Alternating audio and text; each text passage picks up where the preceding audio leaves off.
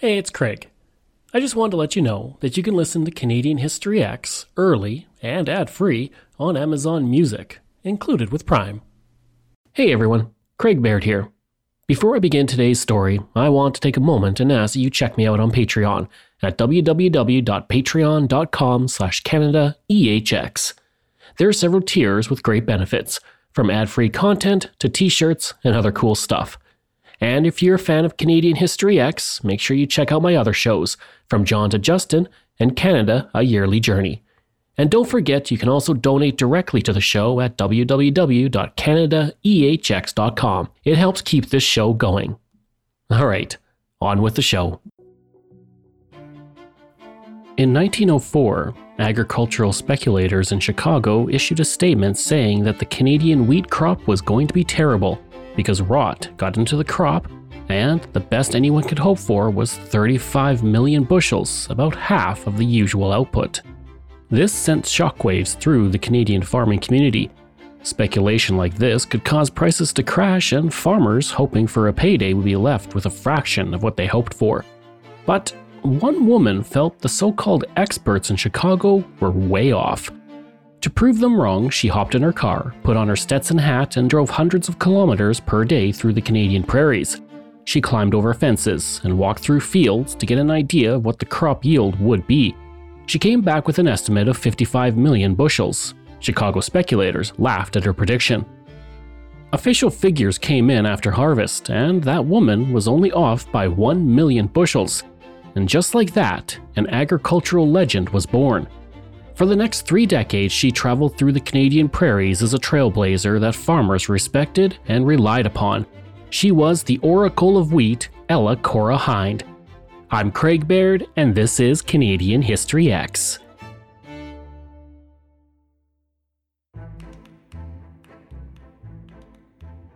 Stretching from the Rocky Mountains in the west to the Canadian Shield in the east, you'll find some of the best farmland in the world. It's only 14% of Canada's landmass, but combined, Manitoba, Saskatchewan, and Alberta have 51.2 million hectares and 82% of the country's farmland. Each year, the three provinces generate nearly $30 billion in revenue, and agriculture is one of their biggest industries. But that was not always the case. In the 1860s, there was little to no agriculture in the Canadian West beyond some isolated settlements.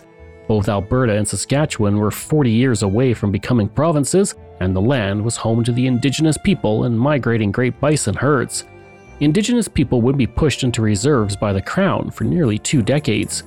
Ella Cora Hind was born on September 18, 1861, a world away from the Canadian prairies in Toronto, the daughter of Jane and Edwin Hind. Her father was a stone cutter and helped build the Welland Canal, which helped develop Toronto into one of Canada's most important cities. Her mother Jane was a gifted and award winning writer. Sadly, neither saw Cora grow up. Her mother died when Cora was two, and in my research, I was unable to find the cause of death. Three years later, in 1866, Cora's father died of cholera while in Chicago. His body was returned to Toronto in a lead lined coffin for fear of infection and buried.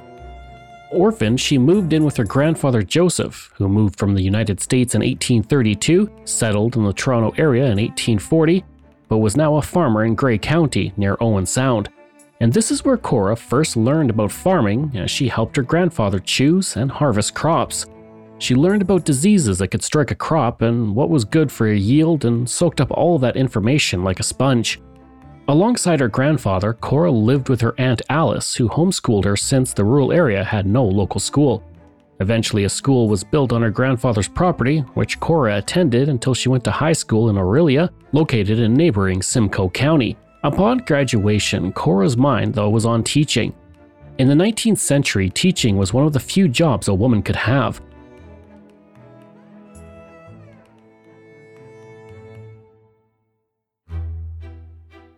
Meanwhile, throughout the Canadian prairies, one room schools were popping up and single women were offered jobs as soon as they graduated.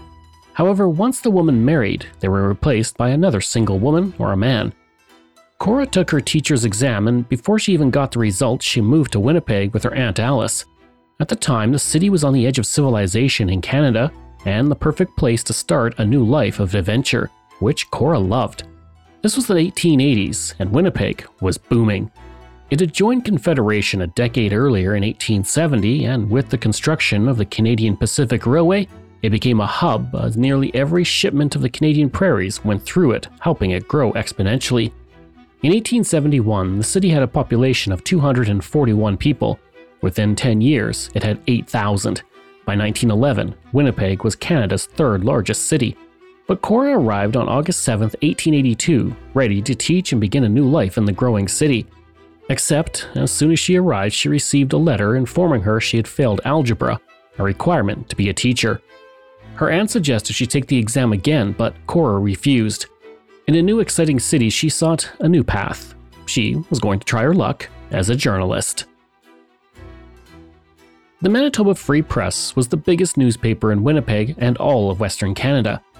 Founded in 1872 by William Fisher Luxton and John A. Kenny, when they bought a press in New York City and shipped it to Winnipeg to begin working out of a small shack where they started to print. As Winnipeg grew, so did the newspaper. And after her failed exam, Cora walked right to Luxton's office and asked for a job as a reporter.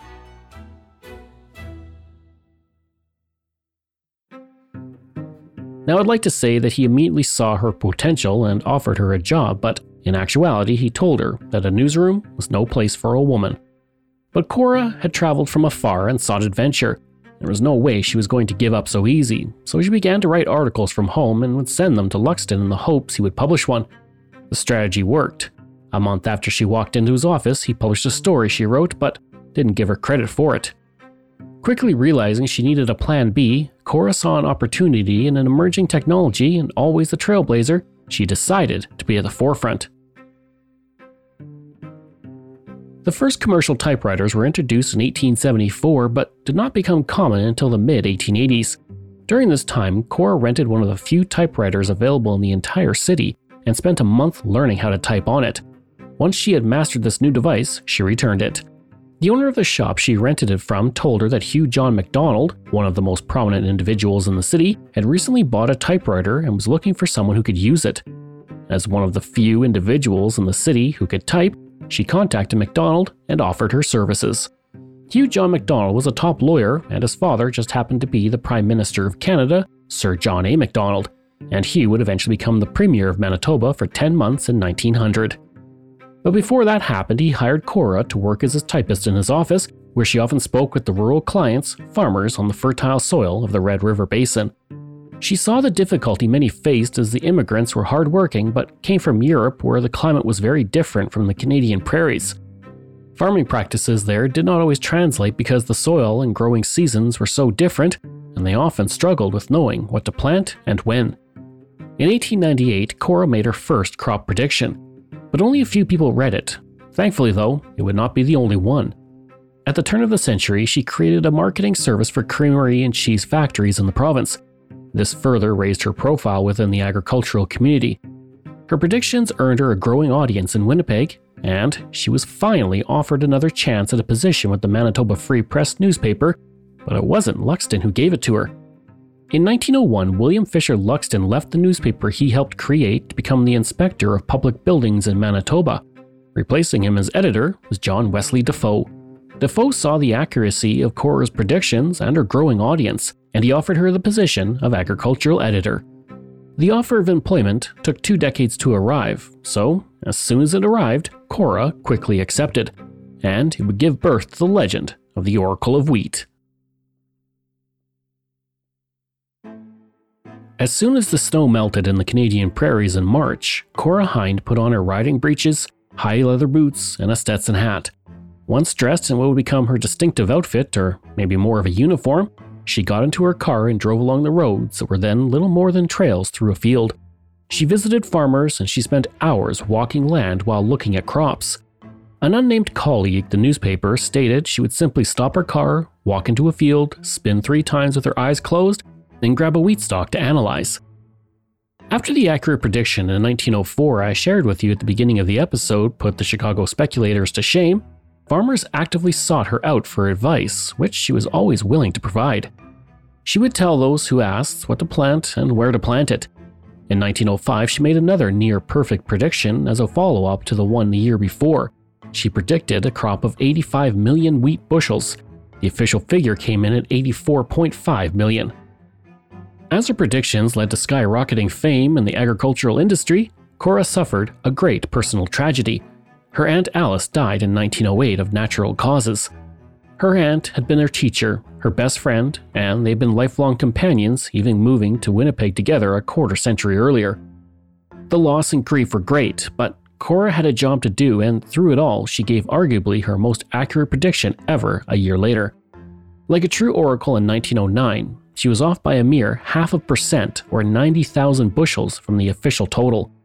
By 1912, Cora had written her first book, The Story of the Big Ditch.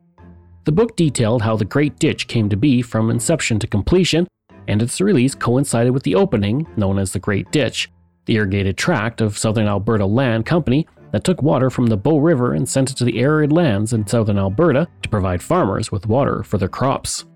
That same year, Cora, the Oracle, failed to give her prediction. This would be the first time in her career that would happen. That year, conditions were far too wet, making an estimate almost impossible. She only skipped one other time in 1926 when she was struck by appendicitis just as she was about to head out on her crop tour. When the First World War broke out, Cora helped the Red Cross raise money for the war effort. But not even the Great War could stop Cora from going on tours of Western crops and being able to make predictions. In 1916, she not only became the first woman allowed on the floor of the Winnipeg Grain Exchange, but she was also given $1,300 in gold by the Western Canada Livestock Union as a thank you for her accurate estimates and tireless help to farmers. Four years later, Cora received a very unusual gift when the wool growers of Manitoba gave her a flock of sheep as a thank you. The advice she gave helped the industry grow, and in 1924, she had one of her busiest years when she traveled 10,000 kilometers to survey crops through the Canadian prairies.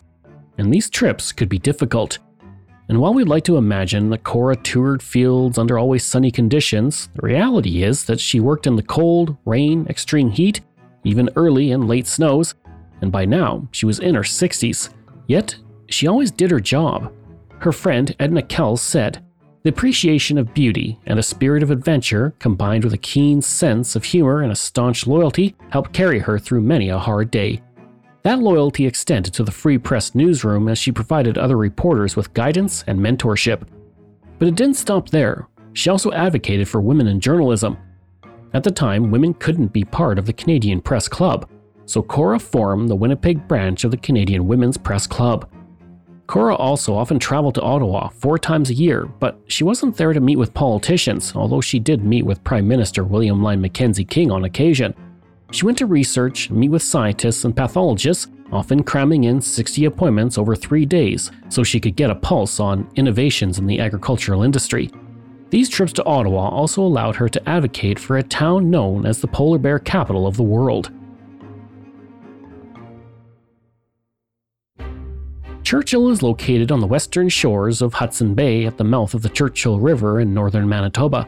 It has long cold winters and short, cool summers as winds from the North Pole jet across the bay. It's on the edge of the Arctic Circle and far from populated areas. The closest major settlement is Thompson, 400 kilometers to the south, while Winnipeg is 1,000 kilometers to the south. There in the 1920s, a railway was built to link Churchill with the rest of Canada. But Cora hoped that building a port in the town would help transport grain from Hudson Bay to Europe. After years of campaigning, the efforts were successful, and the federal government started construction on the port, which officially opened in 1931. And that's when Juventus set sail on its maiden voyage from Churchill with 268,000 bushels of wheat and Cora as a passenger. She had the honor of being the first woman to ever depart from Churchill's newly opened port. She sailed through Hudson Bay, and when the crew of the ship worried about her being the only woman on board, she said, the spirit of all the early explorers, seamen, adventurers who came and went in the long ago still live in the mists of Hudson Bay. I could sense their presence around me. I was never alone. As she crossed the ocean, she knitted socks for the captain and crew, and by the time she reached England, she was a celebrity. The London Sunday Express wrote, She is the greatest prophet in the world. Fortunes and the future of great industries are affected by her forecasts. When she returned to Canada in 1932, she came home to a country that was deep in the throes of the Great Depression. Across the prairies, farms dealt with extreme droughts that destroyed crops and left many families struggling. Cora often saw unemployed men on her travels, some of whom had been farmers, reading her predictions just a few years earlier. She wrote, One of the truly pathetic things is the number of men looking for work and not finding it, tramping in the boiling heat with their packs on their backs. The Great Depression made farming extremely difficult, but Cora would still be out there touring fields by now well into her 70s and attempting to help farmers with her predictions. And remember, conditions made life on the road tough.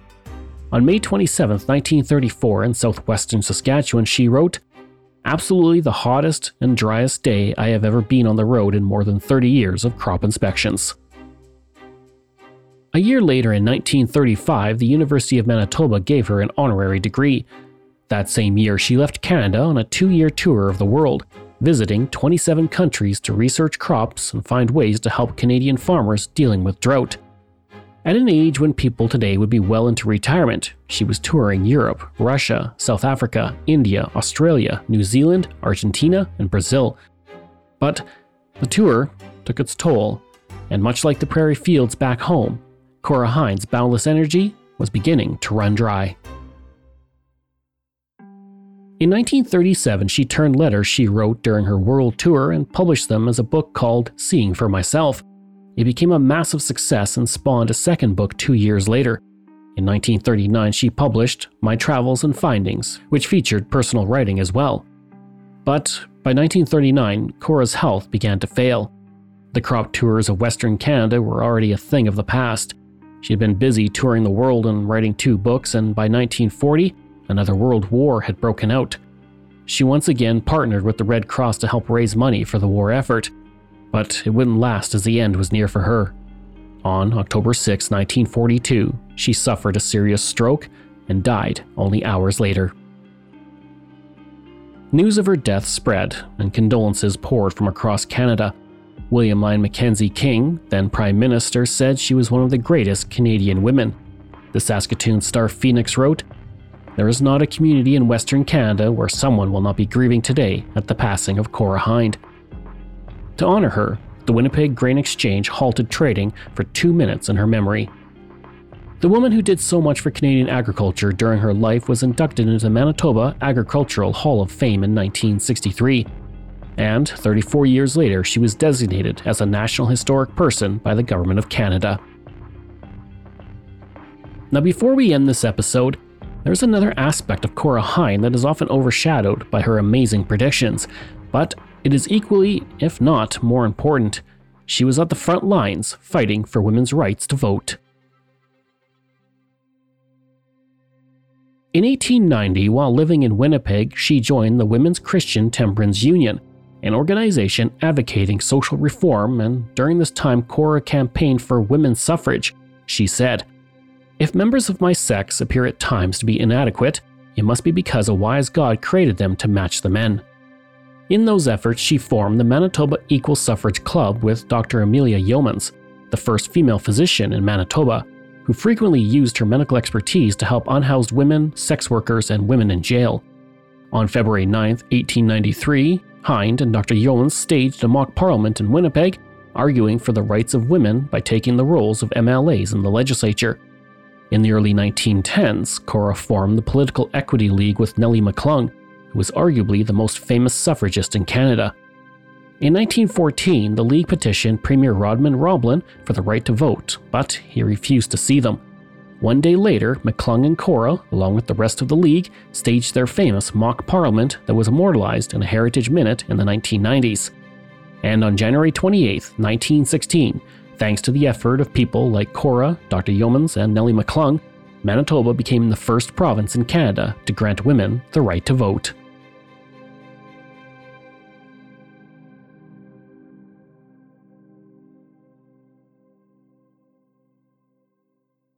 I hope you enjoyed that episode and our look at Ella Cora Hind. Next week, we have a very large episode all about the Quiet Revolution. Information from Canadian Encyclopedia, Nellie McClung Foundation, Memorable Manitobans, Wikipedia, Government of Canada, Canada's History, Time, Library and Archives Canada, Edmonton Journal, Saskatoon Star Phoenix, Regina Leader Post, and the Great Depression. This show is researched, produced, and written by me, Craig Baird, with the help of Dila Velasquez. Audio production design by Rosalind Kufor. If this is your first time listening and you like what you heard, please take a moment and give us a five star review to help other people find these amazing stories. And there are so many for you to sink your teeth into. If you enjoy this podcast, then please check out my other podcasts From John to Justin, Canada A Yearly Journey, Pucks and Cups, and Canada's Great War. We love hearing from you, so if you have a show topic you want me to cover, email me at craig at canadaehx.com or stop by my website and social media. I'll include all of those in my show notes. Until next time, I'm Craig Baird, and this is Canadian History X.